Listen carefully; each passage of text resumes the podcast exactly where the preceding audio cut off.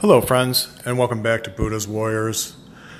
Today I would like to uh, make a kind of a comparison of all of our invisible diseases, although they are so unique and uh, we are so unique as people.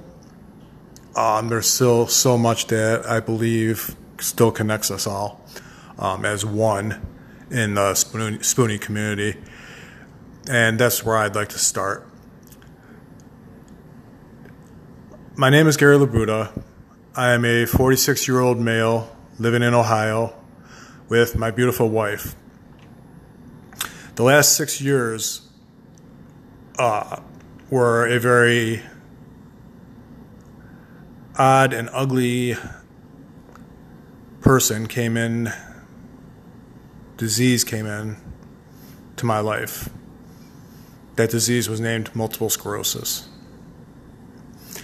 I didn't ask for this life-modifying disease, nor did I do anything to deserve it. I didn't deserve anything to be stripped of my once so-called life. Now every day is a reminder of not having everything that I once had. I fight every day to regain, to relearn, and to teach myself again that once the things I once knew for all of my life. Multiple sclerosis gave me a new classification. I was no longer a use in the workforce. I was given the title of permanently handicapped and stripped of a job that I worked so hard for, for so many years. A trade that I was very proud to be part of was no longer part of me. Again, my life had been impacted to a point of being robbed of every single thing that I was once taught in life and taught in school.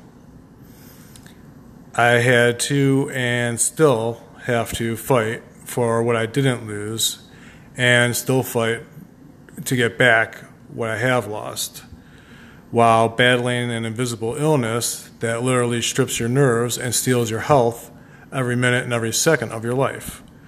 I fight every day. Sometimes I win a bit of my health back, while other times the things I try do not work and I fail. But I still go back and I fight again and I fail again. Sometimes I'll win a little bit, I'll fail again. It just goes back and forth.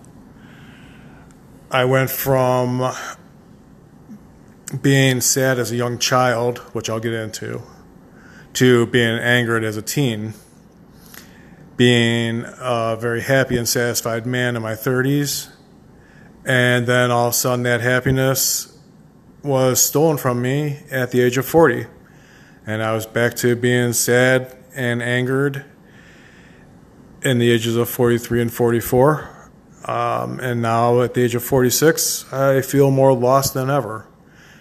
All due to multiple sclerosis. Um, you know, I, I try to be a lot less angry. Um, I try to learn from my anger. I have learned to be a more forgiving individual who understands the true definition of forgiveness. Uh, that's not to everybody in the world. It's just to the people in my life right now, and it's also to the forgiveness to myself. Um, and to start that forgiveness, I think the main part is to understand hate and understand the many forms that hate comes in our lives, and we need to get rid of it. Um, you know, I wish I wasn't so hard on my life's expectations. And I also wish I gave a lot more compassion uh, to people, and I wish people gave me a lot more compassion when I was young, when I was a, a small child. Um, all diseases are very different, but also if you have one, you can also relate to someone with a different illness in your circle. Our central nervous system is in complete disarray. Some illnesses may have seemingly better days than others, but I believe it also depends on the body that the disease is in. How well is that body? Um, was that body used to being wired with? Uh, an example I found the other day online brought me to starting this whole podcast. I wrote it down. It was a picture of an autistic being, and the caption read autism in quotes. And it said in parentheses, be aware. And the list of how to be more understanding while around a person with autism was as follows. It was learn to see things more clearly. I feel things differently. I hear things more loudly. I smell things more strongly. I taste things more differently. I don't have autism, but I do have multiple sclerosis. And also, those five things are on my list of problems, uh, to the point of they were life-changing to me. I have had these issues since childhood and believe they may have been overlooked as being a child, but the older I grew, I never stopped with these symptoms. Being a teen was difficult, and again, I was labeled something that I was not. People and family never understood me. Um, there was there was a problem. They thought and said it was just me being a teen. If there's any kind of problem, you know, you're being a, a typical teen, you're being a, a, a martyr, all, all those excuses that they used to hush the problems away. I had social anxiety that caused me to think I didn't belong in society. It made it really hard to face a day of going to school. Although I had many friends, I still felt very strong judgment by my peers and especially by the teachers um, that were labeling me without me knowing. This caused me to skip many days of school, pretend I was sick many days of school, and caused my grades to suffer severely. My smile and my acts of kindness misled everybody into thinking that I was fine and just a lazy, you know, long-haired punk or young kid who just didn't want to go to school. Somebody just didn't want to, um, you know, respect the rules and just, again, didn't want to go to school or whatever the case would be. Uh, when the reality was, you know, I was having serious issues that nobody could see. They're invisible. Kind of like the invisible issues that we all have in our illnesses. I wasn't a picky eater because I was a brat. Um, it was because I had heightened senses. I had a heightened senses, a heightened sense of smell, um, which you would smell as good would overpower my senses to the point of I was suffocating in that smell. And it made it hard to breathe, swallow, and just picture having it near me, yet alone in me as I was eating it. My height of texture was super heightened. My sense of texture was super heightened. Um, even feeling with my fingertips. If I felt a piece of thread, which you would feel as thread, I would feel as rope. So the same would go with my throat as I was swallowing something, or my senses, my cheeks, my tongue as I was eating something. Um, these issues I have, I have had for life. And by themselves, they are more of a challenge than most people can imagine. Then yet alone to be judged and made fun of, of how you ate, what you ate, how you handled situations, especially as a small child, just added to all these issues and added to the challenge, making it even harder every day just to get out of bed and uh, make your anxiety higher just thinking of how scary life was going to be that day when people were judging you on something they didn't understand. I wasn't a crybaby. I wasn't a mama's boy. I had heightened senses, heightened senses of feelings. I felt people's sincerities that were around me. I felt people's anger that were around me, their beliefs and their disbeliefs. I was a small child that absorbed all these energies from people because my heightened, my sentence, my senses were so heightened. I took on their personalities when they were around me. It's very emotionally draining, and nobody could understand that, especially coming from a young boy's mind.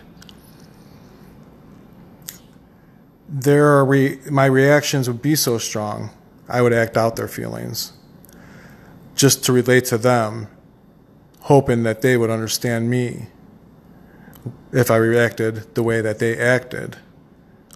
I figured that that would be a good way to connect. This frightened me. It angered me and made me very, very sad, ultimately depressing me. If anyone who I trusted, which were very few, would have to leave me, even just for a few hours, it was absolutely devastating to me. It caused hypersensitivity. All my senses would get even more jacked up than they were already, because I would know that with that person leaving, no one would be around me that would understand my issues, why I was so sad. Um, and leaving whoever else was around me to judge me and mislabel my misunderstandings for being unsocial, unpolite, or simply a crybaby, or even both, the things that I totally did not want to be judged as because that was not me. I couldn't, I, it was hard. The reality was, because I had heightened fear for those people, and if I could not see them or where they were at, I couldn't take on their personalities, and I couldn't protect them. Then I considered myself a failure. Every time I was parted from a person whom I trusted, again, it was very few, I felt as though I was failing, not only them, but myself. Then, on top of that, I would be left with others who either just completely didn't understand me or were not really wanting to be around me because I was a brat, or made them feel uncomfortable. And that made me even more sensitive and heightened my sadness even more, making my fear of losing someone who actually understood me rise, then making my anxiety and parano- paranoia spiral, literally spiral, out of control. I was as young as three or four years old remembering these times. My parents found me a doctor who would take me, um, being as young as I was. I continued to see her, my psychiatrist, for right around three years, a little, a little shy of three years. I felt the that there was something um, really wrong with me.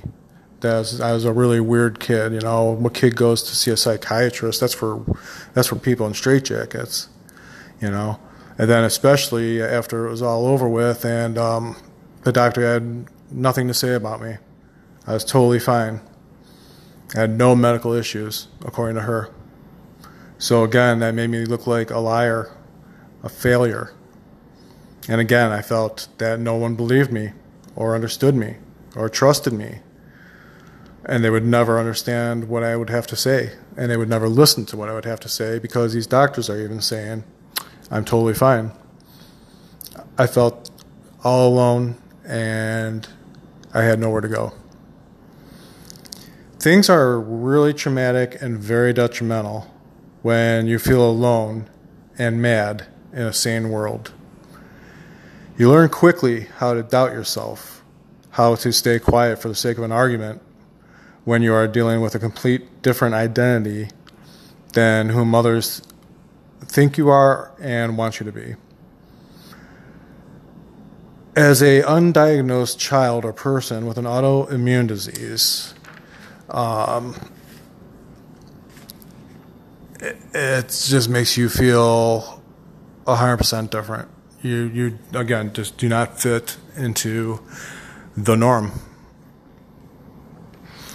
Again, I wasn't diagnosed with anything at this time. I had gone to multiple doctors, which, again, made me look even more like a liar each time because they'd never find anything, and made all the adults in my life think that I was making things up just for attention. My leg muscles, from the age of probably three or four in, until present day, um, you know, were um, just screaming in pain. They'd scream in pain every day, every night. Behind my knees would just swell up. My knees would lock up. I wouldn't be able to move. I'd, the pain was just indescribable. I would punch my legs trying to take away that pain as I would scream and yell at my legs to stop hurting. The only answer I ever got, and the only answer I would ever get on that pain, was, well, that's growing pains. Everybody gets them, and you'll get over it. That was my answer. I remember in my late teens starting to drink. Um, yes, it was first started just to have fun and be a little bit of a rebel, but it actually, once I sat back and um, thought about it, it really made my pain subside temporarily. But it was the first time in my life that I did not feel this pain. Drinking calmed my nerves. It took my pain away. I felt, for the first time, I could actually be me without anything stopping me or getting in my way. It uh, the drinking had also calmed down my anxiety, and it helped me socialize more, to, which made me feel really good about myself and made me feel really good that the friends I had made actually understood me. You know, I learned very important lessons um, at, you know, a young a young age in life, um, mid mid-teens to uh, early twenties. I learned early in life, you know, not to judge anybody for what they do. Unless it harms someone else, I'm not judging you. I learned never to, with that we never know um, what other what others face behind closed doors. That these closed doors really filter out a lot of sound and a lot of sight. So we have no reason to judge people.